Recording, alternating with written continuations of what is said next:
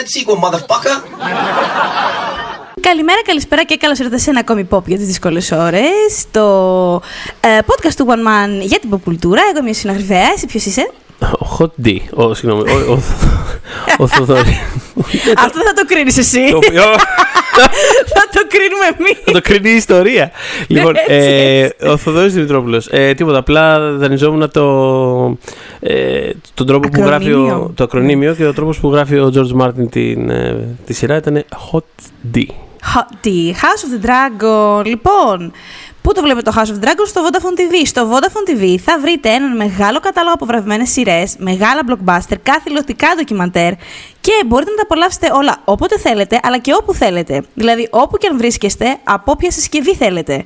Και τώρα με την προσθήκη του Disney Plus, το Vodafone TV αποτελεί πλέον την πλουσιότερη και ποιοτικότερη πλατφόρμα ψυχαγωγίας. Και το House of the Dragon, ή αλλιώς Hot D, προβάλλεται στη Vodafone με το που βγει η Αμερική, τσαφ. Θέλετε να το δείτε ξημέρωμα, θέλετε να το δείτε νωρίς Δευτέρα, θέλετε να το δείτε Δευτέρα το βραδάκι με το popcornάκι σας, τη φτώση σας, το αναψυκτικό σας, την πυρίτσα σας, είναι εκεί. Θέλετε να το δείτε μια εβδομάδα μετά, θέλετε να το δείτε 5 εβδομάδες μετά, θέλετε να το δείτε όλα μαζί. Ναι. Νομίζω ότι κάπως προσφέρεται για μάραθον, ακριβώς επειδή είναι αρκετά αργόσυρτο, νομίζω ότι άμα το δεις λίγο μαζί...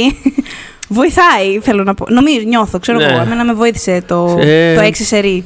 Μάγκες. Ναι, όχι εμένα σίγουρα. Το είχαμε συζητήσει κιόλας. Με βοήθησε ειδικά στα 3 πρώτα. Που ζωρίστηκα λίγο.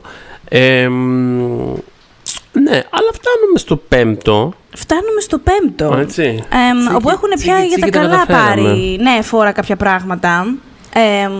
Και συνεχίζουμε έτσι να καλπάζουμε προς το μέλλον. Δηλαδή πηγαίνει γρήγορα ο χρόνος. Μπορεί να μην σας φαίνεται τόσο γρήγορο όταν βλέπετε το House of the Dragon, αλλά χρονολογικά πάμε δυνατά. Και ήταν σίγουρα ένα επεισόδιο στο οποίο έγιναν πράγματα. Το 5ο. Προφανώς αυτό το επεισόδιο θα έχει full spoiler, σας το λέμε από τώρα. Θα είναι ουσιαστικά ένα recap του επεισοδίου και το σχολιάζουμε. Οπότε αν δεν έχετε το επεισόδιο, pause και επιστρέφετε. Είχε μια πάρα πολύ, να την πω δυνατή, δεν ξέρω, εισαγωγή το επεισόδιο. Δεν ξέρω, εγώ σοκαριστικά αναφέρομαι στο Daemon. Ωραία. Μπράβο, ναι. Προσπαθούσα να θυμηθώ ποια ήταν η εισαγωγή του επεισοδίου και είμαι σε φάση τώρα το έχω δει αυτό το πράγμα 2 μήνες πριν. Λίγο πρέπει ένα μικρό refresher. Αλλά ναι, θυμήθηκα. Είναι η σκηνή που συναντά τη σύζυγό. Έχει πάει στο Vale. Την οποία δεν έχει κρύψει στο παρελθόν πόσο την αγαπάει και πόσο νοιάζεται για αυτήν. Ειλικρινά η απέχθειά του είναι μυστήριο γιατί είναι σε αυτά τα επίπεδα. Ενώ σε αυτά τα συγκεκριμένα επίπεδα, έτσι. Γιατί και ποιος δεν έχει μισήσει το σύζυγό του, αλλά ρε παιδί μου, του Daemon τα συναισθήματα είναι λίγο σε άλλο level. Όπως διαπιστώσαμε κιόλας, είναι ικανά να τον κάνουν να τη δολοφονήσει. Αυτό που αυτό έκανε, θα έλεγε κανείς. Παιδιά, ο Daemon, παρά τη συμπάθεια που του έχουμε, το καταλαβαίνετε ότι πλέον είναι γυναικοκτόνος με τη βούλα, έτσι. Δηλαδή προκάλεσε την πτώση της από το άλογο και ενώ είχε μείνει αυτή ουσιαστικά, απλά για τις αισθήσεις της, ποιος ξέρει δηλαδή, μπορεί και να πέθανε από μόνη της, είπε να την αποτελειώσει και με μια πέτρα. Λοιπόν, δηλαδή, it takes a specific person να σκοτώσει κάπως, με αυτόν τον τρόπο και όλα. Το λες και αυτό. Εγώ θέλω να σε ρωτήσω πάνω σε αυτό. Μια πρώτη βασική ερώτηση είναι. Μ' αρέσει που λες αχ Παναγία μου, λες και θα ρώταγα στηρίζουμε ή όχι. Δηλαδή, τι... λοιπόν, θέλω να ρωτήσω. Πιστεύουμε ότι, επειδή αυτό είναι κάτι που δεν το έχω πιάσει και είναι κάπως ανοιχτό νομίζω, είχε εξ αρχής την πρόθεση να γίνει κάτι τέτοιο ή κάπως αυτοσχεδίασε στην πορεία, δηλαδή του βγήκε κάπως? Γιατί όντως στην αρχή, ξέρεις, είναι λίγο μια κατάσταση, ένα ατύχημα, λίγο ξέρεις, φεύγει το άλογο, λίγο γίνεται μια κατάσταση και τέλος πάντων αυτό αρπάζει την ευκαιρία, δεν έχασες ευκαιρία. Εγώ θεωρώ ότι το έκανε, ότι ήταν οργανωμένο. Νομίζω ότι φαίνεται αυτό από τον τρόπο που κινήθηκε στο Vale, δηλαδή φαίνονταν ότι είναι incognito τελείως, δεν είναι ninja φάση. Σωστό, ναι. Είχε και την κουκούλα, δεν ήθελε να τον δουν, όλα αυτά. Οπότε είχε πάει να κάνει ζημιά. Δεν φαντάζομαι ότι η ζημιά που είχε πάει να κάνει ήταν απλά, ξέρω εγώ, να της ρίξει ένα χαστούκι και να την απειλήσει. Γιατί δεν θα εκπληρωνόταν ο σκοπός του. Που ο σκοπός του ήταν να μείνει ελεύθερος. Οπότε Ξέρεις, δεν βγάζει νόημα να πάει για να πλακωθούν. Ναι, σωστό. Αυτό λοιπόν συνεχίζει από εκεί που το είχαμε αφήσει στο προηγούμενο επεισόδιο που συζητάγαμε για το, για το ξέρεις, περιοθήμων και το ότι αυτός ήταν σε φάση. Δεν καταλαβαίνω πραγματικά ποιο είναι το πρόβλημά σας. Εγώ θέλω μια έχω μια δεύτερη γυναίκα. Θέλω μια δεύτερη γυναίκα. Δεν καταλαβαίνω ποιο είναι το πρόβλημα. Και συζητήσαμε αυτό τέλος πάντων ότι ξέρεις, κάπως λίγο ο πολιτισμός τέλος πάντων is catching up του, ξέρεις, στα έθιμά τους εν πάση περιπτώσει. Οπότε κάπως λέει ωραία, αν να με πρίξετε κι εσείς τώρα με ξαφνικές τώρα αυτές τις walk απαγορεύσεις, τις περίεργες, τις καινούργιες. Έχω που έχω πρόβλημα που είναι του αλουνού η κόρη, δηλαδή ανιψιά μου. Δηλαδή ήδη τον χαλάει κάπως με αυτό. Κάπως τον χαλάει. Όλα περίεργα του βάζουν. Ναι, ας βγάλω τουλάχιστον από τη μέση το ένα εμπόδιο. Λοιπόν, οπότε... Που είναι ένας άνθρωπος. Δηλαδή, okay, αυτό. Θα ήθελα για μία ακόμα φορά πριν προχωρήσουμε να τονίσω ότι δεν είμαι χαρούμενος με τα πράγματα που αυτή η σειρά μας βάζει να συζητάμε. Θέλω για μία ακόμα φορά να το τονίσω, να το αφήσω εδώ πέρα να υπάρχει και να προχωρήσουμε τις ζωές μας. Αλλά θέλω να πω, ξέρεις τι, θα ήθελα η επόμενη σειρά μας να είναι, δεν ξέρω, να κάνουμε μια σειρά για το Gravity Falls ενδεχομένως. Δηλαδή να κάνουμε μια σειρά για το Turning Red. Είμαι πάρα πολύ υπέρ του να κάνουμε σειρά για το Gravity Falls. Αλλά και εσείς γράψτε μας στο pop και τις ιστορίες στο group μας στο Facebook. Θέλω να σου πω ότι κάθε φορά που βάζω Disney για να δω κάτι από όλα αυτά που βλέπουμε κατά καιρούς στο σπίτι και σχολιάζουμε, επειδή είχα, το πρώτο πράγμα που είχα βάλει για να δοκιμάσω λίγο, ξέρεις, αν έχει υπότιτλους, αν παίζει τέλος πάντων το service, αν δουλεύει το ματσαφλάρι τέλος πάντων. Ήταν ένα επεισόδιο Gravity Falls, μου το βγάζει στα, ξέρεις, continue watching. Οπότε είναι, δηλαδή το που μπαίνω στο Disney Plus είναι πάντα το Gravity Falls εκεί πάνω και κάθεται. Οπότε ναι, το έχω συνέχεια στο μυαλό μου και κάποια στιγμή θα επεκταθώ. Αφορμή περιμένω. Εν πάση περιπτώσει. Κοίτα σε να κάτι δεις. Λοιπόν λιγότερο ευχάριστο από τον Gravity Falls. Εγώ δεν είμαι ευχαριστημένη με αυτή την εξέλιξη. Πάντως πρέπει να πω. Δηλαδή, αυτό το πράγμα κιόλας δεν συμβαίνει κατά αυτόν τον τρόπο στα βιβλία. Δηλαδή, ενώ δεν ξέρουμε από τα βιβλία ότι το κάνει ο Daemon. Δηλαδή, συνεχίζει το insight αυτό που μας δίνεις το context των βιβλίων του. Ότι ξέρεις, αυτό το πράγμα που είδαμε στη σειρά στα βιβλία παρουσιάζεται ως τρεις εκδοχές της αλήθειας. Δεν σου λέει ότι δεν τη σκότωσε. Απλά όταν εκείνη χτύπησε στα βιβλία, ήταν για αρκετές μέρες, είχε τις αισθήσεις της. Δεν βγάζει λοιπόν κανένα νόημα, εάν τη σκότωσε ο Daemon στα βιβλία, να μην το είχε πει. Γιατί είχε τις αισθήσεις της, μπορεί να ήταν ακίνητη και να ψυχοραγούσε, αλλά ζούσε. Οπότε θα μπορούσε απλά να πει, ξέρετε, ο Daemon το έχει κάνει. Οπότε δεν ξέρω τώρα αυτή την ιδέα του Μάρτιν, το είχε γράψει σαν, ενώ που είδαμε στη σειρά. Ιδέα της σειράς, δεν ξέρω. Απλά ξέρεις τώρα αυτό το πράγμα γράφτηκε και δεν ξεγράφεται, ρε παιδί μου. Ξέρεις το τι μπορεί να φτάσει σε τέτοια... άκρα, δηλαδή, ξέρω εγώ... Α, σίγουρα, ναι, 100%. Είναι γυναικοκτόνος, παιδιά, πρέπει να τον τυλάρουμε αυτό. Επίσης, τη χορογραφία με το άλογο, πρέπει να το πω ότι δεν την κατάλαβα, πρέπει να το πω. Και είναι μάλλον ένα ongoing πρόβλημά μου σε αυτή τη σειρά, γιατί δεν είχα καταλάβει ούτε καλά-καλά εκείνη τη χορογραφία με το άλογο, με τον Criston και τη Rhaenyra, δηλαδή, τι ακριβώς, δηλαδή, πώς γινόταν αυτό που πήγε να κάνει αυτός, να τη σταματήσει το άλογο. Τώρα εδώ, επειδή το έχω δει 2 φορές... δηλαδή, ενώ πρέπει να καταλάβουμε ότι αυτός κάπως προκαλεί αυτό το πράγμα στο άλογο, ναι. Ταυτόχρονα είναι και λίγο. Μήπως εγώ δεν κατάλαβα καλά που το βλέπω, μήπως ήταν ατύχημα, μήπως έκανε. Τέλος πάντων, weird stuff με τα άλογα στο Hot D. Και φεύγουμε από εκεί και πάμε σε μια άλλη σκηνή που είναι η αποχώρηση του Otto Hightower από το παλάτι πια, επισήμως. Την οποία εσείς δεν το ξέρετε, αλλά την είχαμε σχολιάσει στο προηγούμενο podcast κατά λάθος. Είχαμε κάνει μια ωραία σποιλεριά. Υπάρχουν καμιά 50 τυχεροί ή πάρα πολύ. Τα πιο γρήγορα πιστόλια το προλάβανε, νομίζω. Ναι, όσοι φτάσατε μέσα σε ξέρω εγώ, περίπου 1 ώρα την Παρασκευή που πέρασε, στο τελευταίο 4ο δεκάλεπτο του podcast, φάγατε ένα μικρό σπόιλερ. Είναι μικρό, εντάξει, αλλά το σώσαμε. Okay, το βγάλαμε. Τέλος πάντων, είχαμε μπερδευτεί, νομίζω. Σαν τους Duffer Brothers που βελτιώσανε τα εφέ της. Τελευταία σεζόν του Stranger Things με το πιανέλι. Λίγο πριν να ανοίξουμε το Netflix. Αυτό που ήταν λίγο σε φάση. Εντάξει, ξέρετε κάτι, μην το δείτε με το που βγει. Το απογευματάκι, ρε παιδί μου, ξέρεις. Ήταν σε αυτή τη φάση. Anyway. Οπότε, η ιδέα αυτής της σκηνής είναι ότι ο Otto της λέει ξεκάθαρα ότι επέλεξες την κολλητή σου, τη φίλη σου, You chose Rhaenyra, της λέει. Να ξέρεις ότι όταν έρθει στα πράγματα και αναλάβει το θρόνο, το βασίλειο δεν θα τη δεχτεί, θα βγουν μαχαίρια, κυριολεκτικά, και δεν θα έχει, της λέει, επιλογή παρά να σκοτώσει τα παιδιά σου. Γιατί ο κόσμος, ας πούμε, θα θέλει τον Aegon, που είναι ο πρωτότοκος της Alicent. Θυμίζω ότι καρπερότατος Viserys 3 έχει αραδιάσει. Οπότε, μπαμ δηλαδή, back to back τι θα έκανε. Ο Aegon είναι ο πρώτος, οπότε θα έρθει η ώρα που θα πρέπει να διαλέξεις, ξέρεις, την ασφάλεια της οικογένειάς σου ή τη φίλη σου. Η Alicent είναι πολύ σταθερά, δηλαδή σε αυτή τη συζήτηση, παρότι είναι πολύ πληγωμένη, κλαίει, ο μπαμπάς είναι και ο μόνος άνθρωπος που έχει στο παλάτι, ας πούμε, πολύ δικός της, γιατί είναι πολύ απομονωμένες οι γυναίκες σε αυτή τη σειρά. Δεν ξέρω αν το έχετε παρατηρήσει ότι δεν τις έχουν απομονώσει πολύ.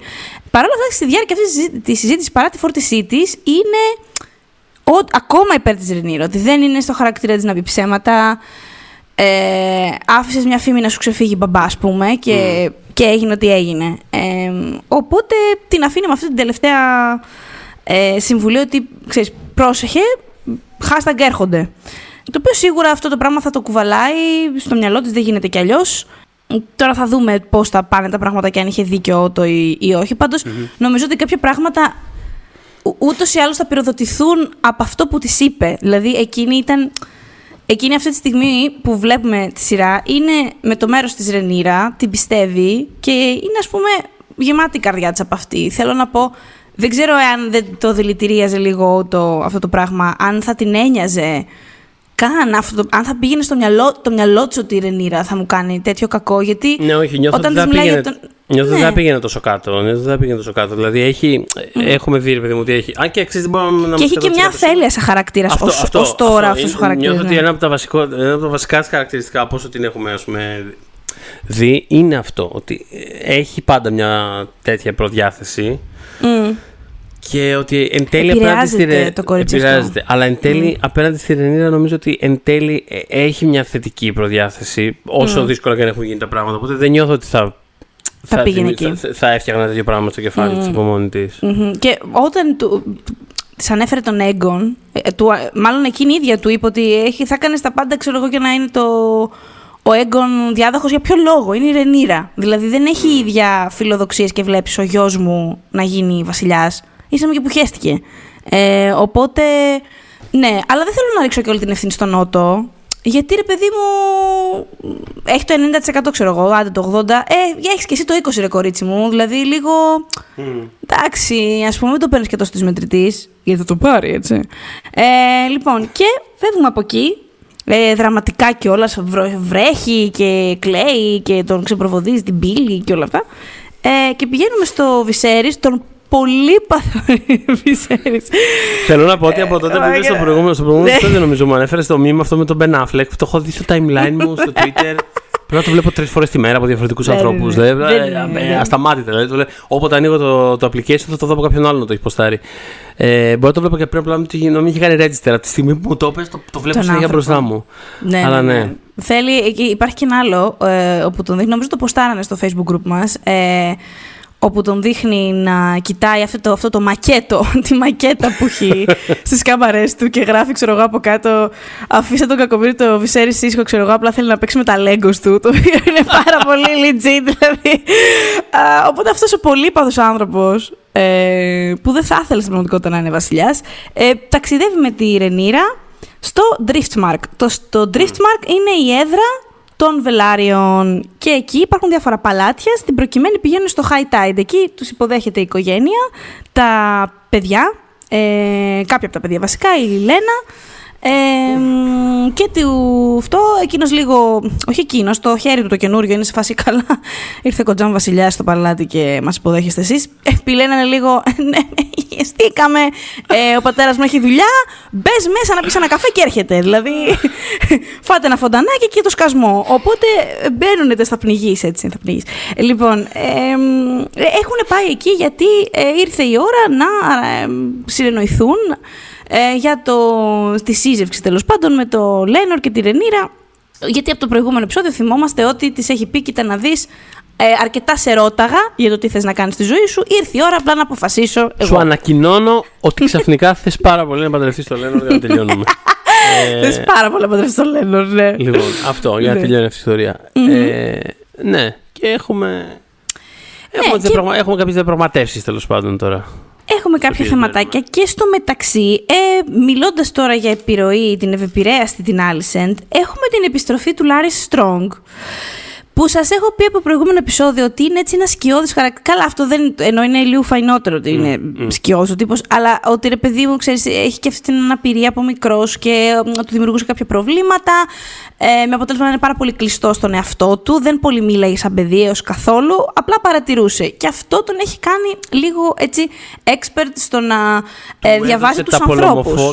Του έδωσε τα πολεμοφόδια που χρειαζόταν. Ακριβώς. Και προφανώς, όπως και εμείς, έχει καταλάβει ότι η Alicent είναι λίγο χάπατο. Οπότε, πώς θα, ας πούμε, σπείρει τη διχόνια, εξαιρετικά εύκολα θα πω. Δηλαδή, δεν χρειάστηκε ιδιαίτερη προσπάθεια.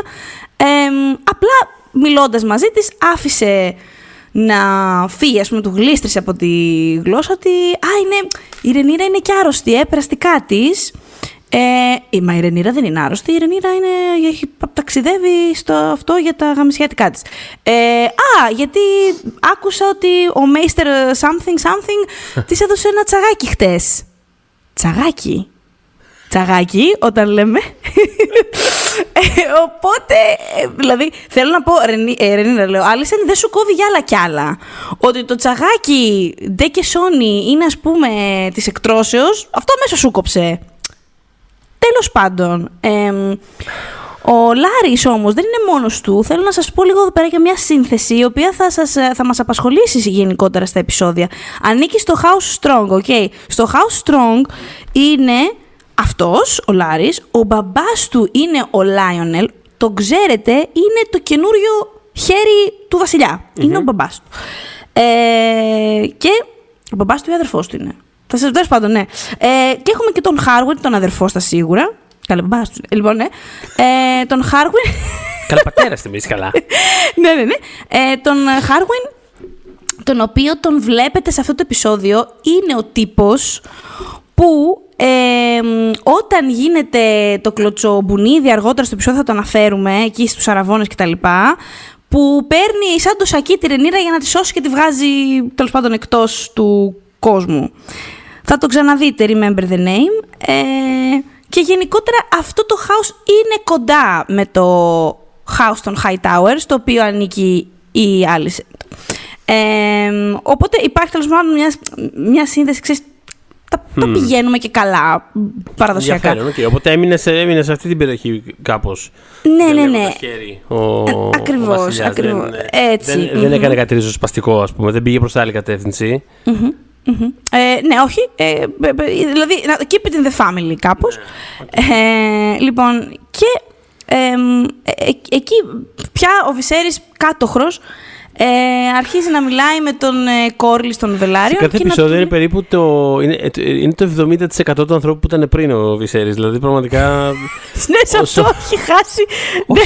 Όσο βλέπαμε τα επεισόδια αυτά τα 6 στην αρχή, λέω εντάξει, χαίρομαι που πήραν τον Paddy Considine για να παίξει με τον ρόλο, έτσι ζουμερός κτλ. Αλλά θα είναι και 2-3 επεισόδια προφανώς. Δηλαδή ήμουν σε φάση.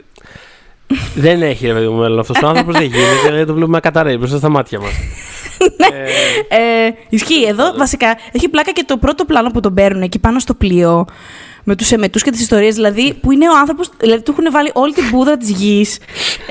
Παίζει και πάρα πολύ καλά αυτό που είσαι έτοιμος να κάνεις εμετό και κοιτάς γύρω-γύρω να δεις αν υπάρχει τρόπος να βοηθηθείς. Όχι, δεν θα κάνεις εμετό. Μια απόγνωση του, δεν ξέρω, δεν έχω κάτι συγκεκριμένο στο μυαλό μου, απλά κοιτάω μπας και οτιδήποτε. Κάτι, ένας κουβάς, κάτι. Κάποιος. Αχ, Θεέ μου. Λοιπόν, που έκανα και πρόσφατα και δεν θέλω να το θυμάμαι. Όχι, κρίμα. Ναι, κρίμα ήταν κρίμα. Λοιπόν, οπότε έχουμε μια άβολη συζήτηση μεταξύ του Corlys και του Viserys.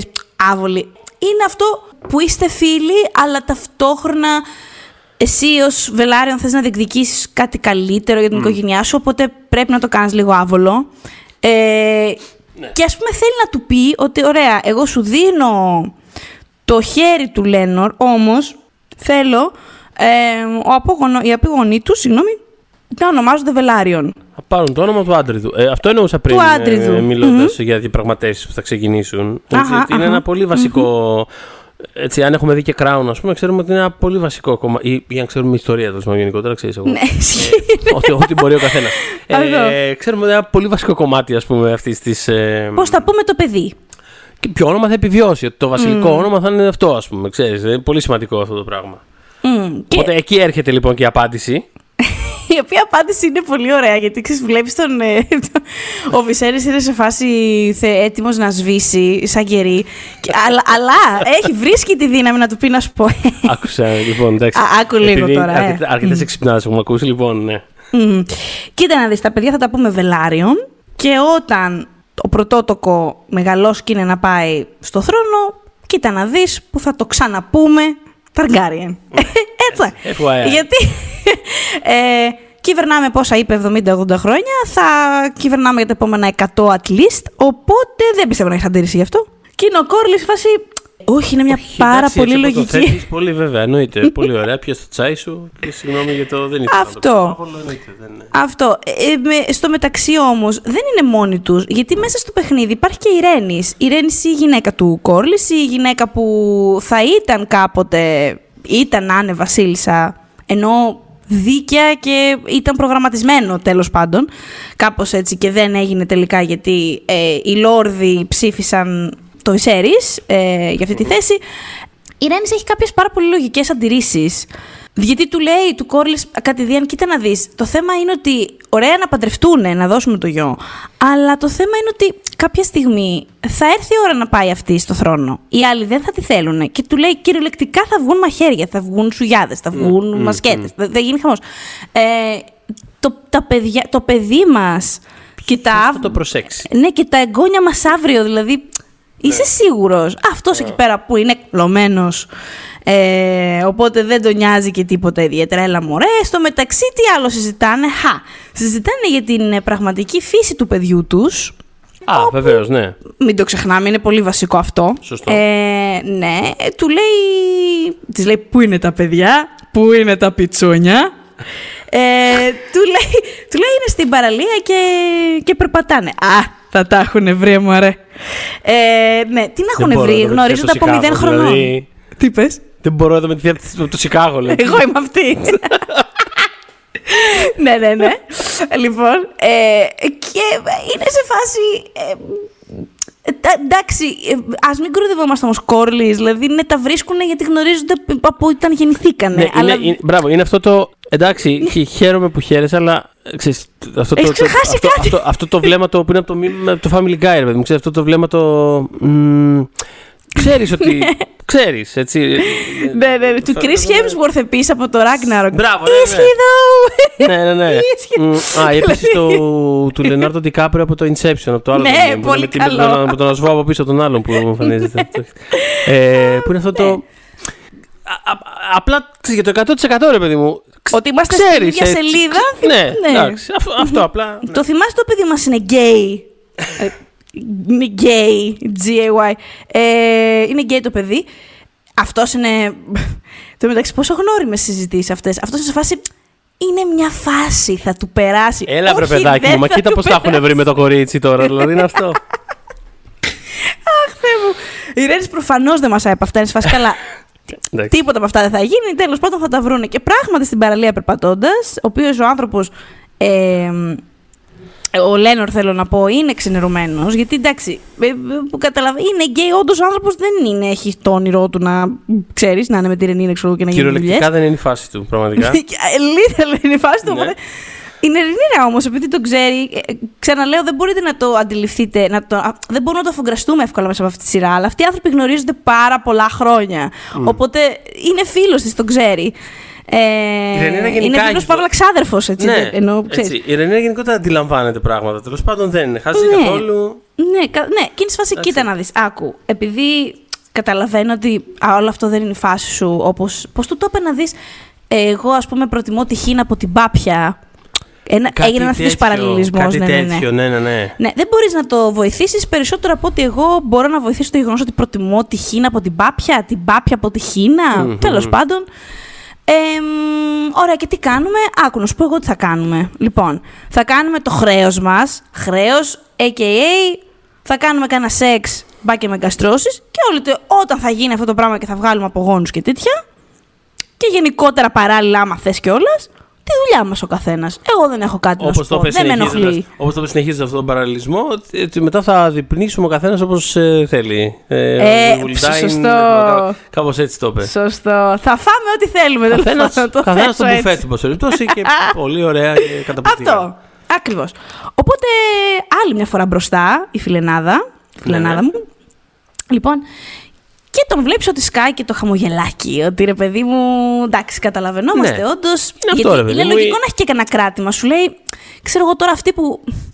Τώρα αυτή που έχει πάρει μια θέση πολύ σοβαρή, ενδεχομένως είναι ο άνθρωπος που θυμάμαι, είναι όσο cool την ξέρω ακόμα, ή την έχει πιάσει τώρα μπαστούνιλα, αλλά Alicent, λέω, κάνω ένα άλλο, μια σύγκριση. Δεν έχει πρόβλημα η φιλενάδα μας, οπότε μια χαρά. Και στον επόμενο τόνο τον βλέπουμε με το αγόρι του, τον κύριο Joffrey Lonmouth. Λοιπόν, όπου περνάνε ωραία. Θέλω να πω ότι είναι πάρα πολύ αστείο, ενώ ότι ξέρω ότι διαδραματίζεται πριν το Game of Thrones, αλλά είναι πάρα πολύ αστείο να βλέπω, να βλέπουμε μια σειρά σε αυτόν τον κόσμο, ξέρεις, και πλακάζω κάποιος να έχει το όνομα Joffrey. Είναι, δηλαδή, ξέρεις, λες και... Ναι, σωστό. Να βλέπουμε, ξέρεις, ένα prequel της ανθρώπινης ιστορίας, ξέρω εγώ, και κάποιος να είναι τύπο... Ο Νίκος Χίτλερ, ξέρω. Δηλαδή, πώς να το πω, ένα έτσι casual, απλά να έχει ένα τέτοιο. Δηλαδή, μου κάνει ένα τέτοιο πράγμα. Δηλαδή, λοιπόν, άκου τώρα. Εσύ τον Τζόφρι μου. Γιατί όχι. Γιατί όχι. Λοιπόν, έμαθα πρόσφατα για άνθρωπο που τον έχουν βαφτίσει Αδόλφο. Και μα το Θεό δεν ξέρω γιατί μπορεί να γίνει αυτό. Δεν ξέρω. Μην πείτε κάτι, αλλά τέλος πάντων δεν ξέρω και τον άνθρωπο. Ναι, ούτε εγώ. Δεν έχω καμία γνώμη. Δεν πήγε το μυαλό μου απαραίτητα σε μαύρα πράγματα. Δεν ξέρω αν υπάρχει κάποιος μακρινός παππούς ή καθόλου μακρινός παππούς που τον λέγανε έτσι στο χριστιανό και. Δεν ξέρω. Ειλικρινά δεν ξέρω. Δεν ξέρω. Είναι μια καλή αφορμή για να σπάσει και η αλυσίδα της παράδοσης. Κάποια πράγματα. Ναι, αλλά δεν μπορώ να καταλάβω γιατί. Συγγνώμη, να βγάλεις το παιδί σου Αδόλφο, πόσο μπορεί να το μισείς. Θα πάει σχολείο το παιδί αυτό. Τέλος πάντων. Θέλω να πω σε αυτό το σημείο, συγγνώμη, θέλω να. Υπάρχει μια σκηνή. Είναι πολύ περίεργο να αναφερθώ σε αυτή την ταινία, η οποία δεν μ' αρέσει, αλλά. Και έχω φάει κράξιμο, ας πούμε, για αυτό το πράγμα, αλλά εν πάση περιπτώσει. Υπάρχει μια σκηνή στο «Η ζωή είναι ωραία», αν θυμάμαι καλά, του Μπενίνη, την οποία δεν τη θυμάμαι πάρα πολύ καλά, γιατί έχω να το δω οπότε αν βγήκε και δεν ήθελα να το ξαναδώ. Αλλά παρόλα αυτά είναι μια σκηνή την οποία δεν θυμάμαι, νομίζω κιόλας, δεν πιστεύω να το έχω φανταστεί. Που είναι αυτός και προσπαθεί να μιλήσει με έναν ντόπιο, δεν θυμάμαι, πολιτικό, λαδέμπορα, κάτι τέλος πάντων. Και κάπως προσπαθούσε να πάει κουβέντα στο πολιτικό, σε φάση ότι τύπου, δεν ξέρω ποιες είναι οι προτιμήσεις. Κάπως είναι στον αέρα λίγο η συζήτηση. Και την ώρα που συζητάνε, τα δύο παιδιά του τύπου χοροπηδάνε στον καναπέ. Και γυρνάει αυτός και φωνάζει, «Πενίτο, Αδόλφε, καθίστε ήσυχα!» Για πες τι έλεγες. «Όχι, τίποτα. Ω Θεέ μου. Ναι, τέλος πάντων, PSA της μέρας, μην βγάζετε τα παιδιά σας Αδόλφους. Και αυτοί λοιπόν είναι εκεί στους αγρούς, κυλιούνται και τα λοιπά. Ο Τζόφρι, ναι, με τον Laenor, στους αγρούς τύπου Πάτμε και Άνακιν, γίνονται εκεί πέρα πράγματα. Ο Τζόφρι είναι τέρμα cool. Πώς ήταν ο παλιός Τζόφρι, καμία σχέση. Είναι σε φάση. Ρε, μη χαλιέσαι, ρε. Δηλαδή, έχεις το πιο cool κομμενάκι. Δηλαδή, και θα παντρευτείς. Και θα είσαι king consort. Και εμείς θα τα έχουμε. Και θα πει, τι του λέγε εκεί πέρα. Καλέ, οι μάχες. Σκέψου τις μάχες στα πλοία. Σκέψου τα fists. Σκέψου το όνομα. Μη μου χαλιέσαι καθόλου, αγορίνα μου. Μαζί για πάντα. Ζωάρα. Χαμός. Ιστορικά. Και όταν λέω ιστορικά, εννοώ μέσα από άλλες σειρές φυσικά. Αυτά τα deals έχουν μια τάση να μην πηγαίνουν πολύ καλά. Δεν ξέρω αν οι ακροατές είναι και up to date με το For All Mankind, αλλά αν δεν είναι, να γίνουν παρακαλώ. Να γίνουν παρακαλώ. Δεν θα επεκταθώ περισσότερο, αλλά είναι μια τέτοια περίπτωση. 2 χρόνια γράφω, please. Γράφτε λόγια. Δείτε. Γράψτε, αλλά θέλω να πω. Ναι, γενικότερα, ναι, όταν κάτι φαίνεται, ρε παιδί μου, πολύ ιδηλιακό, καλά, ειδικά στο Game of Thrones βλέπετε ανθρώπους μέσα στα λουλούδια να φιλιούνται. What the fuck, ούτε καν, θα γίνει κάτι αμέσως με τα χάλια. Και γίνεται κάτι αμέσως με τα χάλια, παρότι δεν είναι ακόμα η φάση που γίνονται όλα χάλια. Με τον Τζόφρι είμαστε στη σκηνή με τη Rhaenyra και τον Criston Cole και λοιπόν ανυπομονούσα να φτάσουμε εδώ και να τον σχολιάσω, γιατί δεν τον αντέχω τον Criston Cole. Τέλος. Criston Cole τον είπες. Τον είπα Cole. Είναι asshole, λοιπόν. Αυτό είναι, λοιπόν, είναι μεγάλος άκας. Ωραία, δεν τον θέλω καθόλου. Σταματά να το κάνεις αυτό το πράγμα, μπερδεύομαι. Ναι, αλλά δεν χρειάζεται να μας βάζουν μπιπ. Λοιπόν. Τι μας βάζουν μπιπ? Όχι, βέβαια. Όχι. Αλλά θέλω να πω. Ναι, αλλά ποτέ δεν ξέρεις. Λοιπόν, ωραία, τέλεια. Ο Criston Cole είναι μεγάλος μαλάκας, έτσι γεμάτο, γεμίζει το στόμα. Είναι μεγάλος μαλάκας και από τα βιβλία δεν τον πήγαινα καθόλου. Εγώ δεν είχα κάποιο strong feelings, πρέπει να ομολογήσω. Οπότε για την φορά μου δίνεις το σημαντικό context. Μα πώς να έχεις, γιατί δεν. Δηλαδή, μα κι εγώ, μα ακούγατε, επειδή δεν ήθελα να προδώσω πράγματα. Στα προηγούμενα επεισόδια ήμουν σε φάση πόσο τον γουστάρει και τι γλυκούλα που είναι και πόσο τον αυτό. Αυτό και άγια, βγάλε το πράγμα. Ναι, όντως δεν έλεγα ψέματα, ενώ αυτά μου βγάζαν αυτές τις σκηνές, αλλά. Μιλάμε για ένα κομπλεξικό τύπο, δηλαδή. Προσέξτε τώρα τι έγινε σε αυτόν το κεφάλι. Αυτός είναι ένας, ξέρεις, ένας άνθρωπος που θέλει να κάνει fail up. Ένας μέσος άντρας, τέλος πάντων. Που σημαίνει ότι. Λοιπόν, σημαίνει ότι, προσέξτε, θέλει, της λέει, έχει κάνει τώρα. Εμείς έχουμε δει μια φορά σεξ μαζί της. Ωραία, εγώ σου λέω ότι έχει κάνει 10. Εγώ σου λέω ότι έχει κάνει και 20. Δανείζομαι, λέω. Και επειδή έχει μπει στην κοπέλα, θεωρεί ότι αυτή βγάζει νόημα να αφήσει το καθήκον της. Παύλα, αυτό που ξέρει, έχει μάθει ότι. Πώς να σου πω, δηλαδή. Και πέρα από τη βασιλεία, τη θέση της, ρε παιδί μου, είναι τώρα αυτή μια πριγκίπισσα, με καλά λαθρεμένα κτλ. Και δεν έχει φανταστεί τη ζωή της διαφορετικά. Και αυτός δεν είναι ότι απλά της λέει, ξέρεις, έχω δεύτερες σκέψεις, έχω ερωτευτεί. Δεν της κάνει κανένα άνοιγμα του συναισθηματικού τέτοιου τύπου, παρά της λέει ότι ουσιαστικά τι της λέει. Λοιπόν, έλα να παντρευτούμε και γιατί με ενοχλεί που δεν με παντρεύεσαι, γιατί εγώ το μόνο πράγμα που έχω στο όνομά μου και είχα μέχρι πρόσφατα καθαρό είναι η θέση μου δίπλα σου, δηλαδή το ότι είμαι μέλος του Kings Guard. Αυτό το λέρωσα γιατί πήγα μαζί σου, άρα ο όρκος που έχω πάρει είναι βρώμικος και πώς μπορώ να εξηλαιωθώ γι' αυτό, να σε παντρευτώ. Δηλαδή, δεν είναι αυτή μια πάρα πολύ ελκυστική πρόταση που της κάνει, δεν είναι ρομαντικό αυτό το πράγμα, δεν είναι. Μην τον βλέπετε, κορίτσια, που κλαίει με θέα τη θάλασσα και τον αέρα στα κατάρτια. Δεν είναι ρομαντική αυτή η σκηνή. Μην τον πάρετε για το αγόρι που της άνοιξε την καρδιά της και της λέει πώς αισθάνεται. Είναι δηλαδή, μου λες, είναι ο κλασικός αυτός τύπος που έρχεται και μικροκλαίγεται και μη, αυτό περιμένοντας το ανοιγματάκι. Είναι δηλαδή αυτό το. Είναι αυτός ο τύπος και δεν τον αντέχω. Δεν τους αντέχω αυτούς. Είναι παντού γύρω μας. Μη μασάτε επειδή ρίχνουν δύο δάκρυα. Do not give a fuck. Λοιπόν. Και φυσικά του λέει. Είναι πάνω από μένα, πώς να σου πω, είναι πάνω από το όνομά μου, πάνω η ιστορία, ας πούμε, γράφεται και δεν είναι καν θέμα θρόνου, ας πούμε. Είναι, δεν μπορεί και να κάτσει να το εξηγήσει τι έχει πει ο πατέρας της, ότι εδώ πέρα θα έρθει ο χειμώνας και άμα δεν είναι Ταργκάριν στο θρόνο θα γίνει το σώσε. Οπότε, αλλά του λέει, μην σε χαλάει, γιατί εγώ έχω συνεννοηθεί με τον Laenor και δεν υπάρχει πρόβλημα. Μπορούμε να συνεχίσουμε να είμαστε μαζί και να συμβαίνουν πράγματα. Και εννοείται ότι συνεχίζει κομπλεξικά να κλαίγεται. Τι, θες δηλαδή να γίνω ο πόρνος σου, αυτό μου λες? Θες να γίνω ο πόρνος σου? Αυτή είναι η φάση. Μισό λεπτό, δεν κατα. Αυτός. Γίνεται αυτό το πράγμα. Και λες εσύ τώρα, θέατη, που δεν έχεις διαβάσει τα βιβλία. Ενδεχομένως ξεκινάει ένα side story. Will they, won't they μεταξύ τους, λέω εγώ. Έχεις δει 100 σειρές. Συνήθως μετά από μια τέτοια σκηνή. Πυροδοτείται κάτι τέτοιο, ότι ενδεχομένως εσύ βλέπεις στο μέλλον της Rhaenyra ότι μπορεί αυτός ο τύπος να είναι το big love, το δεν ξέρω αυτό το που. Μεγάλο λάθος, μια μανούρα τριγύρω, μια μύρλα, κάτι. Ο τύπος που, ξέρεις, the one that got away, ρε παιδί μου, αυτός που θα έπρεπε να ναι. Όχι, δεν είναι ούτε αυτό. Η επόμενη σκηνή που έχουμε είναι με την Alicent. Η οποία Alicent, ας πούμε, πάει να το παίξει έξυπνη, τον καλεί στις καμαρές της και θέλει να τον ψαρέψει για το.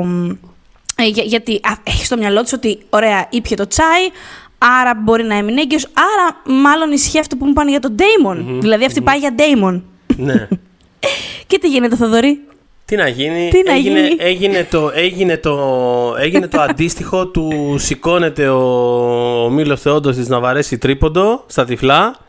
και η μπάλα χτυπάει ταμπλό και μπαίνει μέσα. Αυτό έγινε. Ακριβώς αυτό έγινε. Όπως ακριβώς το περιγράφει Θοδωρή. Το βάλε. Είναι ο βλάκας ο άλλος και της λέει, όσο η άλλη είναι σε φάση ρίχνει άδεια να πιάσει γεμάτα, ότι δεν θέλω να αμφισβητήσω την αγνότητα της πριγκιπέσης, αλλά... Εντάξει, του λέει, ξέρω ότι στη νεότητα, λες και αυτή είναι 100 χρονών, στη νεότητα, στα νεανικά μας χρόνια γίνονται και βλακίες. Έχει πέσει στο μυαλό σου να έχει κάνει καμιά βλακία το κορίτσι, φίλη μου? Και αυτός είναι σε φάση, ναι, μίλες, αλλά ναι, το κάναμε. Θα σου το πω έτσι. Ναι, κάναμε το σεξ. Ναι, τι να πω, τραγική κατάσταση. Δηλαδή αυτός, ας πούμε, δεν ξέρω, του πήρε ένα 24ωρο, I guess, να ξεκινάει να παίρνει εκδίκηση για τη Rhaenyra. Και όχι μόνο αυτό, νομίζω ότι η προτεραιότητά τους σε εκείνη τη φάση είναι τόσο απεγνωσμένος να ξεπλύνει, ας πούμε, το όνομα, όχι το όνομα, την ψυχή του, I guess. Έχει πάρει τόσο βαρέως ότι έκανε αυτή τη βλακεία, ότι ρε παιδί μου έκανε το σεξ με τη Rhaenyra και δεν έχει αντάλλαγμα γι' αυτό. Ότι ουσιαστικά χάλασα τη θέση μου, πρόδωσα το καθήκον μου και δεν έχω τίποτα, ας πούμε, να κάνω show for. Εν τω μεταξύ, hashtag μόνος του η όλη φάση. Ενώ ότι εντελώς. Όλοι αλλού κοιτάγανε, τον Daemon κοιτάγανε και αυτός ήταν σε φάση. Ναι, λοιπόν, το κάναμε λοιπόν. Καταρχάς, ποιος είσαι εσύ? Καταρχάς. Πρώτη ερώτηση, ποιος είσαι καν εσύ? Αυτό. Λοιπόν, και της το λέει, η μεγάλη επιτυχία, πολύ μεγάλη.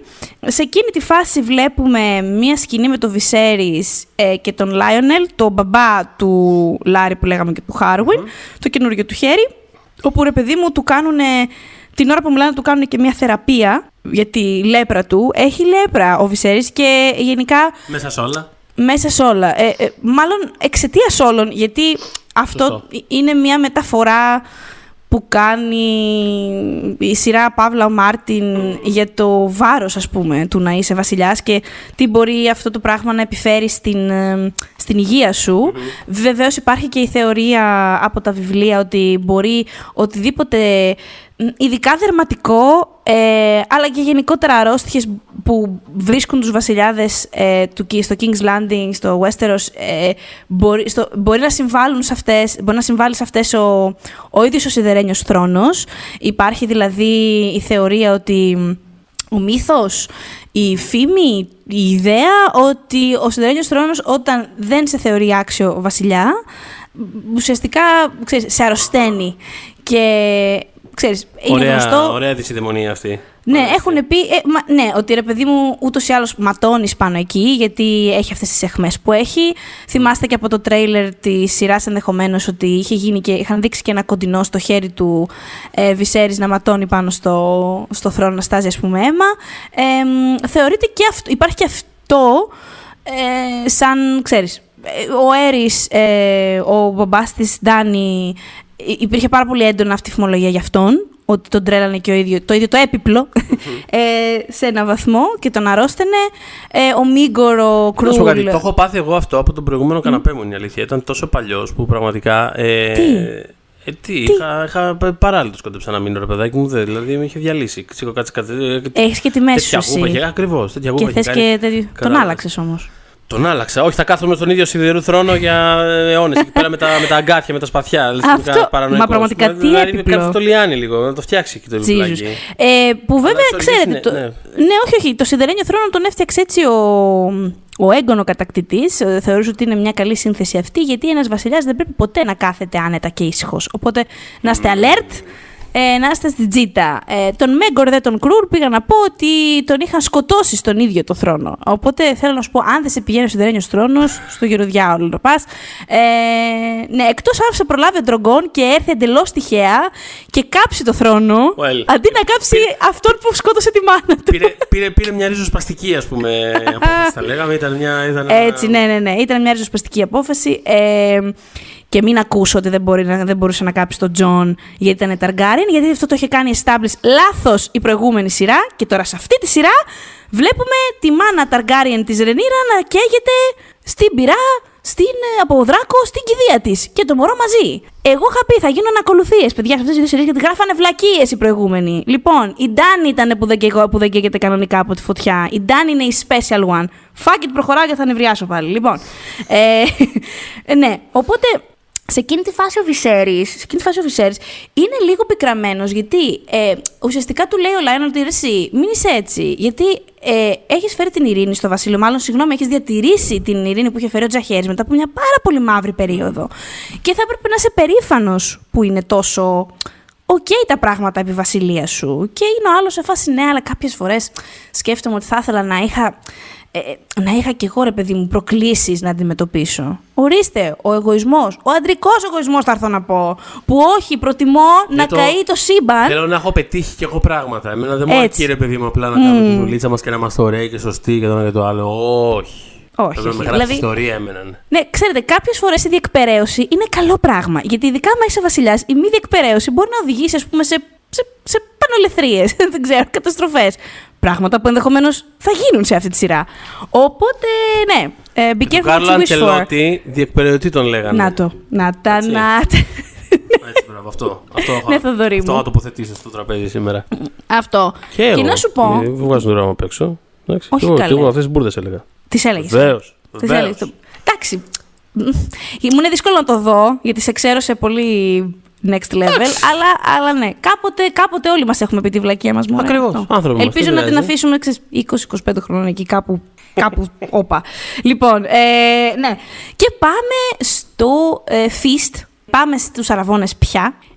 Όπου, ξαναβλέποντας το επεισόδιο, για να μην ξανακάνω spoiler μιλώντας για σκηνή άλλο επεισοδίου, το ξανάδα. Ναι. Είναι η φάση που μπαίνει ο Τζέισον ο Λάνιστερ και θυμήθηκα εσένα ότι την προηγούμενη φορά που είχε... ναι, την προηγούμενη φορά που είχε εμφανιστεί ήταν η φάση αυτό, καλώς τα αρχίδια μας τα δυο. Λοιπόν, έγινε χειρότερα αυτή τη φορά, γιατί ήρθε και εξαπέλυσε τον σεξισμό του παντού. Ήταν σε φάση...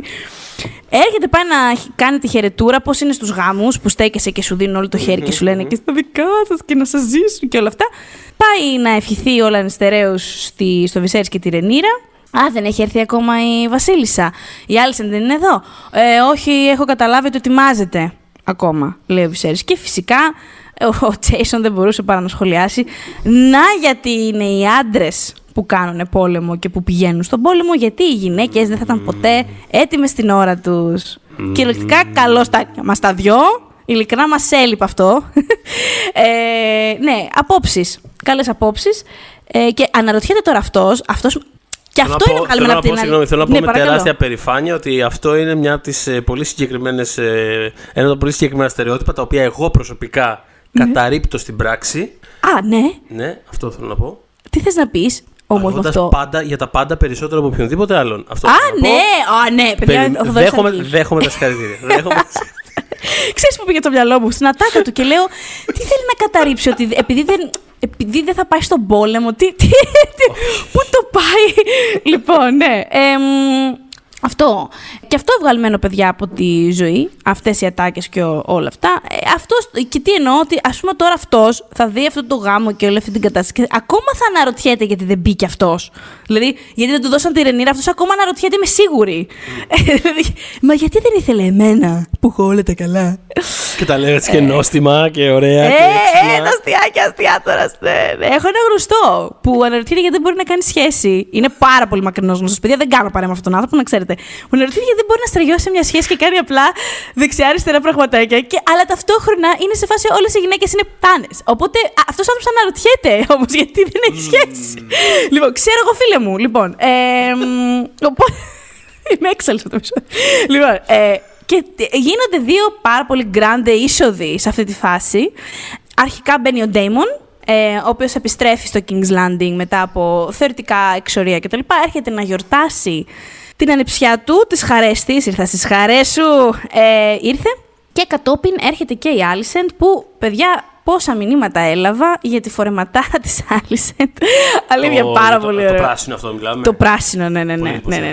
Έλαβα μήνυμα. Όχι ένα, 4 ή 5. Για το φόρεμα και για την είσοδό της, έτσι που μπαίνει πάρα πολύ δραματικά.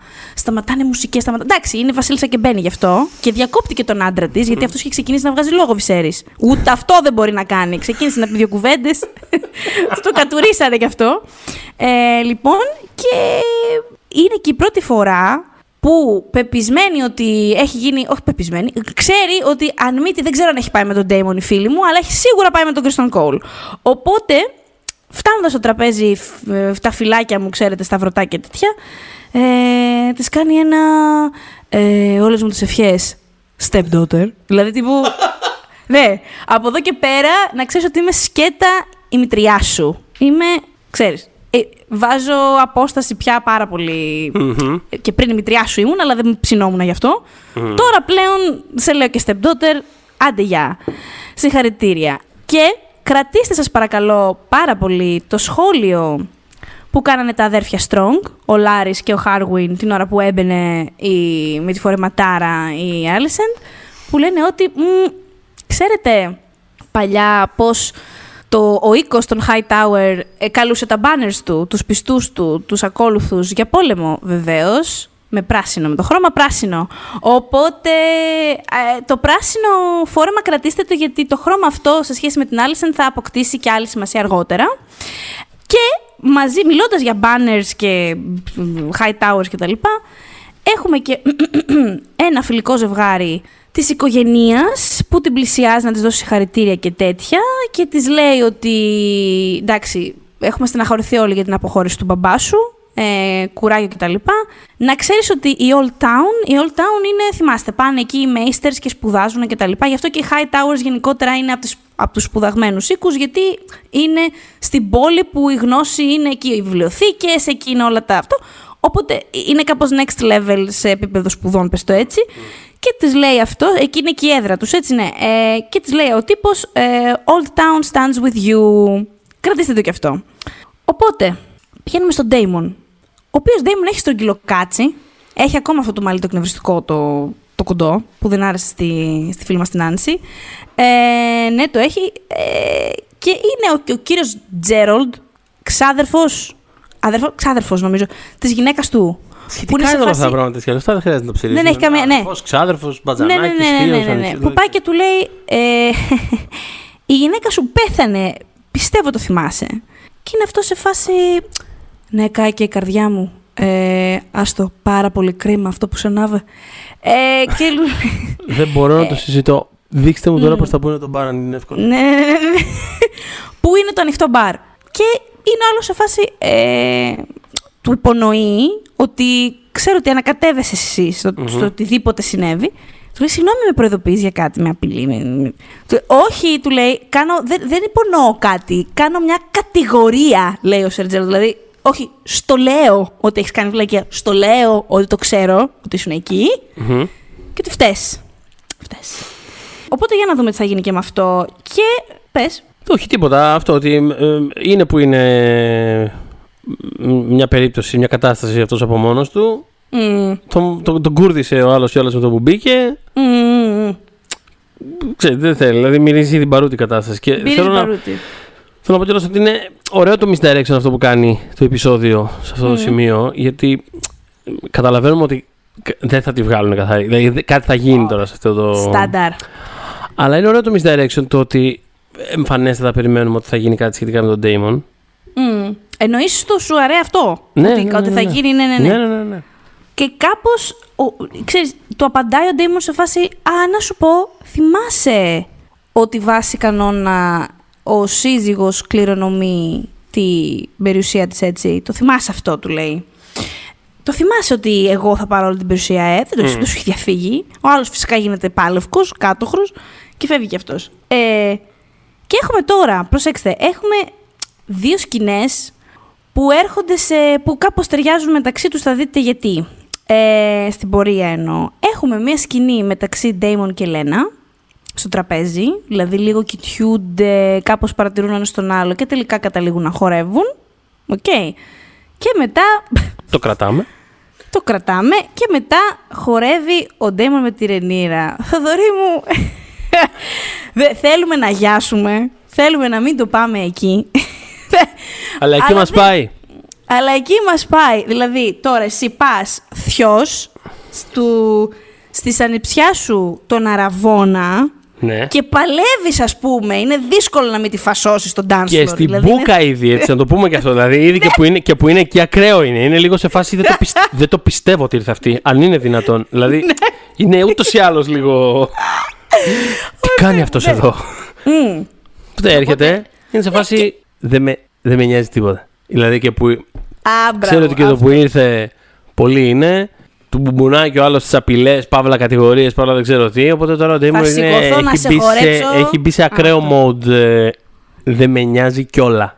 I don't give a fuck. Και ξέρετε ποιος άλλος does not give a fuck? Η Rhaenyra, η οποία την ώρα που χορεύουν του λέει... Επειδή, κοίτα να δεις, δεν είναι ότι δεν θεωρώ ότι κρύβουν αλήθεια τα λόγια της.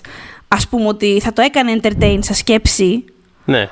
Όμως, σε αυτή την παρούσα φάση νομίζω περισσότερο απλά θέλει να τον προκαλέσει, γιατί είναι σε φάση όχι μόνο γκομενικά να τον προκαλέσει. Θέλει να δει, ρε παιδί μου, να σου πω, μήπως είσαι και λίγο τζαμπαμάγκας, μήπως μας το παίζεις και λιγάκι. Ξεκάθαρα θέλει να το τεστάρει, δεν το συζητώ, εννοείται. Αυτό είναι σε φάση, ωραία. Θέλω να δω που θα πάει λίγο αυτό. Αυτό, άμα είσαι τόσο χάρντας και μας το παίζεις σκληρός και ήθελες να με παντρευτείς και τέτοια, κάτω τώρα. Κάτω τώρα, ρε φίλε, όχι αλήθεια, κάτω τώρα. Απέχουμε χι μέρες από το γάμο. Κλέψε με, πήγαινε μέσα στον Dragon Stone και παντρέψουμε. Να σε δω. Μπορείς να το κάνεις, δεν μπορείς να το κάνεις. Γιατί την τελευταία φορά που πήγες κάτι να κάνεις, εγώ θυμάμαι ότι έμεινα με το στο χέρι. Στο Kings Landing, στα στενά. Οπότε νομίζω ότι απλά ξέρεις, λες πολλά και δεν κάνεις τίποτα. Οπότε ποια είναι η φάση σου? Αυτή τη στιχομυθία, όχι τη στιχομυθία, την ενέργεια αυτή τη στιχομυθίας την παρακολουθεί ο Viserys. Δηλαδή σε φάση. Ρε, ειλικρινά δεν μπορεί να πιούτε ένα ποτό. Ειλικρινά δεν μπορεί να πιούτε ένα ποτό. Είναι φοβερό. Ρε φίλε, είναι φοβερό. Δηλαδή δεν μπορεί. Είναι τώρα σε έναν αραβώνα, ρε φίλε. Και έχει πίνει το κρασάκι του. Έκοβε εκεί το φαγητό του πιο πριν. Δεν μπορεί να κάνει τίποτα. Απλά κοιτάει τον dancer, τι ωραία να χορεύουν. Και ξαφνικά βλέπει τον Daemon να την αρπάζει από το λαιμό. Και να είναι ωριακά να τη φιλήσει και απλά παρεμβάλλονται κάτι κεφάλια ανάμεσα. Και τι σκέφτονταν ο Viserys, πιστεύει εκείνη την ώρα? Δηλαδή, πες μου, σου παρακαλώ. Εγώ σκέφτηκα κατευθείαν τη σκηνή στο Miami Vice του Michael Mann που είναι ο Χωσέ Γέρο με το υγρό αυτό βλέμμα τέλος πάντων και κοιτάει στο κλαμπ να χορεύουν ο Colin Farrell με τη Gong Li. Και όταν λέω χορεύουν εννοώ. Όταν λέω χορεύουν εννοώ. Το κάνει κάποιος χορό αυτό το πράγμα. Δηλαδή, βασικά να δημιουργούν κάτι σύμπαντα εκεί πέρα τέλος πάντων χορεύοντας. Και αυτός από μακριά κοιτάει, έτσι παρεμβάλλονται όλοι, χορεύουν, υδρότες, ένα το άλλο κτλ. Και αυτός από μακριά κοιτάει, βέβαια είναι άλλη περίπτωση γιατί αυτός είναι σε φάση, αυτός την κουστάρει. Αλλά είναι άλλη περίπτωση, αλλά πήγε το μυαλό μου εκεί πέρα. Ότι είναι μια αντίστοιχη, μακριά από την άλλη άκρη του κλαμπ. Είναι σε φάση, το πιστεύω ότι γίνεται αυτό μπροστά στα μάτια μου. Δηλαδή δεν είναι δυνατόν, όντως θα συμβαίνει αυτό τώρα. Δεν γίνεται. Ναι, παιδιά. Κι όμως συνέβη, Viserys συνέβη. Και ξέρεις τι, δεν είναι καν το τελευταίο πράγμα που θα σου συμβεί σε αυτό το πάρτι. Λοιπόν, τι γίνεται λοιπόν, μιλάει ο Criston, τον οποίο καταλαβαίνετε τώρα γιατί τον συχαίνομαι. Μιλάει ο Criston με τον Joffrey.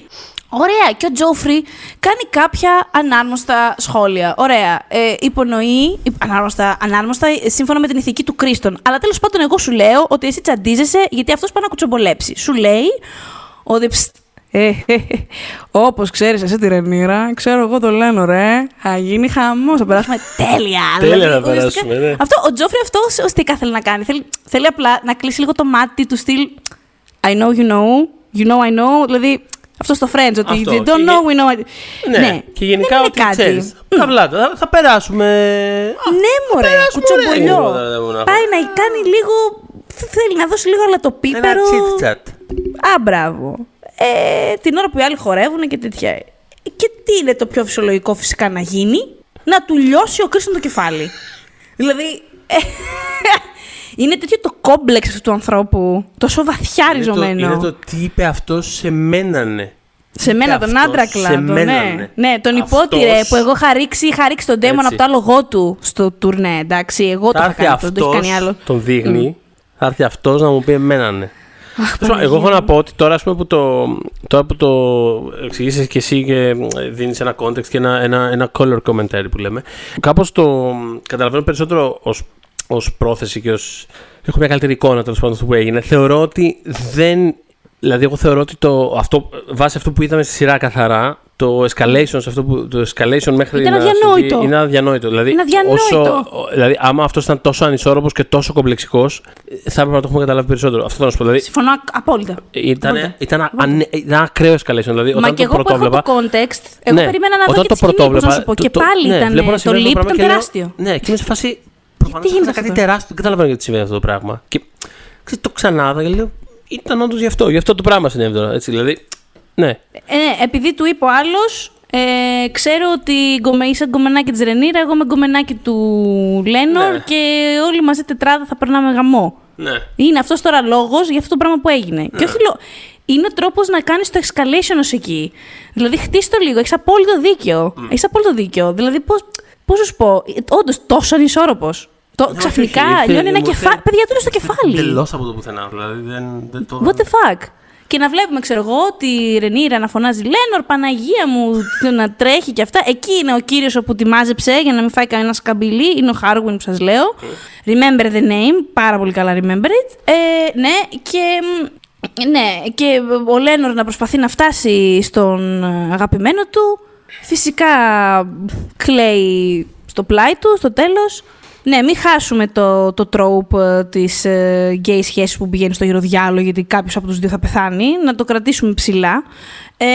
Οπότε, εντάξει, ναι, συνέβη αυτή η εξέλιξη, με αποτέλεσμα τους παντρέψανε πάρα πολύ γρήγορα, αμέσως δηλαδή, μόλις άδειασε η αίθουσα, ουσιαστικά παντρεύτηκε η Rhaenyra τον Laenor.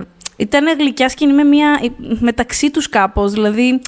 που δίνανε τους όρκους και εκείνη τον κοίταζε κλαμμένη που ήταν αυτός χάλια και έκλαιγε τώρα ο άνθρωπος που του σκοντώσαν την αγάπη του και έπρεπε να κάτσει να παντρευτεί και φαινόταν οι φίλοι του ότι είναι, ξέρεις, αργά μου, δεν το πιστεύω το περνάμε τώρα αυτό το πράγμα, άντε πες τα λόγια, να πάμε να κοιμηθούμε, ξέρω εγώ τώρα. Ναι. Σε μια τέτοια κατάσταση ήταν πολύ γλυκό αυτό το πολύ μικρό στιγμιότυπο. Και κλείνουμε με τον Criston, πάρα πολύ ψύχραμα, συνεχίζει η ψυχραιμία του σε αυτό το επεισόδιο, να πηγαίνει στον κήπο για να αυτοκτονήσει. Δηλαδή, Criston, αγόρι μου. Criston, είσαι 7 χρονών. Είναι δυνατόν. Θες να ηρεμήσεις λίγο, θες να πιεις λίγο νεράκι. Αυτό τραγικός, η τραγωδία.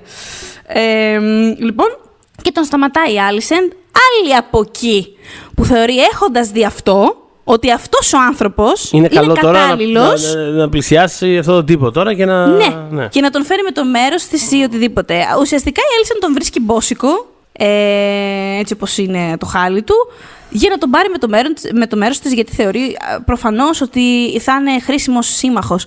Τώρα επειδή είχε αυτή τη σχέση που είχε με τη Rhaenyra και θεωρεί ότι... Ξέρεις, θα μπορεί να μου πει 5 πράγματα παραπάνω για αυτήν, για το πώς σκέφτεται, τι κάνει τόσο καιρό, τις κινήσεις από εδώ από εκεί. Θέλει ένα ντούκι δίπλα της επίσης. Why not, καλό είναι να υπάρχει. Τέλος πάντων, σταματάμε, κλείνουμε με την Alicent, η οποία τον σταματάει από το να αυτοκτονήσει και ουσιαστικά υπονοεί η σειρά ότι ξέρεις, έχει αυτός πια μια δεύτερη ευκαιρία στο πλευρό της βασίλισσας αυτή τη φορά. Ναι, τι να πω. Όχι, θα πάει αυτό, και εκεί έμεινα με την απορία. Θα δούμε. Είναι αυτό που είπες. Δηλαδή, το να κάνεις αυτή την ιστορία, να φέρεις με το μέρος σου κάποιον ο οποίος εμφανέστατα, όπως έχεις μόλις δει, δεν είναι στα καλά του, είναι τόσο wildcard, να το κάνεις για ποιο λόγο. Δηλαδή, ξέρεις, παιχνίδι στρατηγικής με τόσο εμφανές wildcard προς το μέρος του, μόνο ο Boston Rob έχει κερδίσει στο Survivor. Οι υπόλοιποι γενικά δεν το ρισκάρουν. Όχι, δεν είναι. Ναι, μόνο γιατί Alicent, γενικότερα Alicent, κακές αποφάσεις σε αυτό το επεισόδιο. Και έχω κατανόηση, έχω γενικά, είναι μόνη της, ωραία, είναι μόνη της, ολομόναχη. Τώρα δεν έχει καν αυτή την περίεργη σχέση που είχε με την Rhaenyra, δεν έχει καν αυτό. Αλλά δεν ξέρω, decisions, okay. Οπότε μένουμε εκεί, σε αυτό το παρεάκι το φίνο που σχηματίζεται και θα δούμε τι ρόλο θα παίξει στην πορεία. Και... η αλήθεια είναι ότι αυτό, αφήνουμε τα πράγματα σε μια έκρηθμη κατάσταση. Σε μια έκρηθμη, έτσι, δηλαδή, ναι. Είναι αυτό που το έχουμε πει και σε προηγούμενα επεισόδια, ότι θα ήθελα μετά από αυτό να δω λίγο τι γίνεται μετά. Και ξέρεις γιατί δεν θα δεις. Και δεν είναι spoiler γιατί έχει βγει το τρέιλερ. Ναι. Όπως αντίστοιχα και σε προηγούμενες. Δεν είναι αυτά τα ναι, αλλά ένα παραπάνω εδώ. Ένα παραπάνω έχει γίνει χαμός, ρε φίλε, εδώ πέρα τώρα. Έγιναν φωνικά μες τα τι λέμε. Αλλά δεν θα το δεις και δεν θα το δείτε γιατί όπως έχετε ήδη δει από το τρέιλερ. Τα τρέλα φυσικά είναι fair game, δεν είναι spoiler, εντάξει, είναι προθετικά υλικά της σειράς. Γίνεται το time jump το μεγάλο και πλέον από το έκτο επεισόδιο και μετά έχουμε τις ενήλικες εκδοχές, τις ενήλικες ηθοποιούς. Γιατί πια είναι ενήλικες και σειρά, είναι έχουν κλείσει τα 18 τα κορίτσια, στη φάση που τις βλέπουμε. Πια έχουμε την Olivia Cooke και την Emma Darcy. Οπότε πλέον, ναι, είμαστε αλλού, πάμε αλλού. Ευχαριστούμε για τις υπηρεσίες τους. Ναι, ευχαριστούμε πάρα πολύ. Και λοιπόν, να τις ξαναδούμε. Και διαφεύγει το όνομα της. Ναι, και εμένα αυτή τη στιγμή. Αλλά... Τις ευχαριστούμε και τις δύο μας περιπτώσει. Τις ευχαριστούμε και τις δύο. Ευχόμαστε του χρόνου να. Ναι. Flashbacks. Ναι, έχουμε ξανασυζητήσει από την αρχή κιόλας. Νομίζω στο πρώτο επεισόδιο, κάπως που ήταν ένα πιο γενικό overview της σειράς, ότι είχαμε συζητήσει περισσότερο για αυτή την απόφαση. Τη βασική της σειράς να ακολουθήσει ένα τόσο γραμμικό τρόπο αφήγησης, με το οποίο εγώ δεν είναι κάτι που συμφωνώ πάρα πολύ. Ένα αποτέλεσμα που έχει αυτό είναι και αυτό το περίεργο το γκάζι φρένο που κάνει η αφήγηση σε πολλά σημεία, αλλά και το ότι ξέρεις, εστίσανε την ομάδα, τη φέρανε στα μεγάλα σαλόνια. Και την κάνουν πέρα. Έτσι. Την κάνουν πέρα. Οπότε η σεζόν χωρίζεται κυριολεκτικά στα δύο. Μου φαίνεται ακόμα και αυτό πρόχειρο. Δηλαδή, έχω 10 επεισόδια, θα αποφασίζω ότι στα 5 θα έχω τις μικρές και στα υπόλοιπα 5 θα έχω τις μεγάλες και θα πάω και έτσι την πλοκή μου αναλόγως. Εγώ νιώθω πραγματικά δομικά, όπως έχω τσεκάρει τη σειρά, ότι το σκέφτηκαν έτσι. Μου φαίνεται πρόχειρο. Θα μπορούσες να κάνεις την αλλαγή της ομάδας ακόμα και στο τελευταίο επεισόδιο. Ακόμα και στα τελευταία δύο, δεν ξέρω. Δηλαδή, αν πρέπει να την κάνεις. Η γνώμη μου είναι ότι θα έπρεπε σε όλη αυτή τη σεζόν να έχουμε τις μικρές. Όχι μόνο γιατί μου αρέσουν, αλλά γιατί έχουμε πει ότι έπρεπε να αναπτυχθεί πολύ πολύ καλύτερα η σχέση τους και γενικότερα αυτά που τους συμβαίνουν. Τους συμβαίνουν τεράστια πράγματα για να τα περνάμε έτσι. Αλλά it is what it is. Ανυπομονώ να δω περισσότερα από τις νέες βέβαια ηθοποιούς, γιατί την Darcy τώρα την ψιλοβλέπω. Είναι πάρα πάρα πολύ καλή, θέλω απλά να σας πω μόνο αυτό στο έκτο επεισόδιο. Την Olivia Cooke την αγαπώ πάρα πολλά χρόνια τώρα. Είναι πάρα πολύ καλή, είναι πολύ καλή. Ναι, και νομίζω ότι όλο το δύσκολο πράγμα που θα περάσει η Rhaenyra θεωρώ ότι θα το αποδώσει πάρα, πάρα πολύ καλά. Αλλά την Olivia Cooke την αγαπώ πάρα πολλά χρόνια από Bates Motel. Έχει πάει πάρα πολύ καλά στην καριέρα της. Έκτοτε έχει κάνει πάρα πολλά πράγματα και στο σινεμά και στην τηλεόραση. Και νομίζω ότι θα έχει να σηκώσει πάρα πολλά στην πλάτη της ως Alicent, με την έννοια του, ξέρεις, νιώθω ότι πάλι το γράψιμο θα είναι αυτό που θα είναι και απλά επειδή είναι πάρα πολύ καλή ηθοποιός, θα μας το πουλήσει τέλεια. για να δούμε. Αυτά λοιπόν για αυτό το επεισόδιο. Πριν σας αφήσει αυτό το παρεάκι το φίνο. Ναι, να θυμίσουμε ότι τώρα στο Vodafone TV βρίσκεις αποκλειστικά το συγκλονιστικό περιεχόμενο του Disney Plus μαζί με όλο το πλούσιο περιεχόμενο της HBO για να απολαμβάνεις πρώτη ό,τι πιο hot κυκλοφορεί. Συμπεριλαμβανομένο του House of the Dragon, έτσι το βρίσκεται στο Vodafone TV. Αυτά από εμάς, μας ακούτε Apple Podcast, Google Podcast, Spotify και φυσικά μας βρίσκεται στο Facebook group μας, Pop για τις δύσκολες ώρες. When we make that sequel, motherfucker!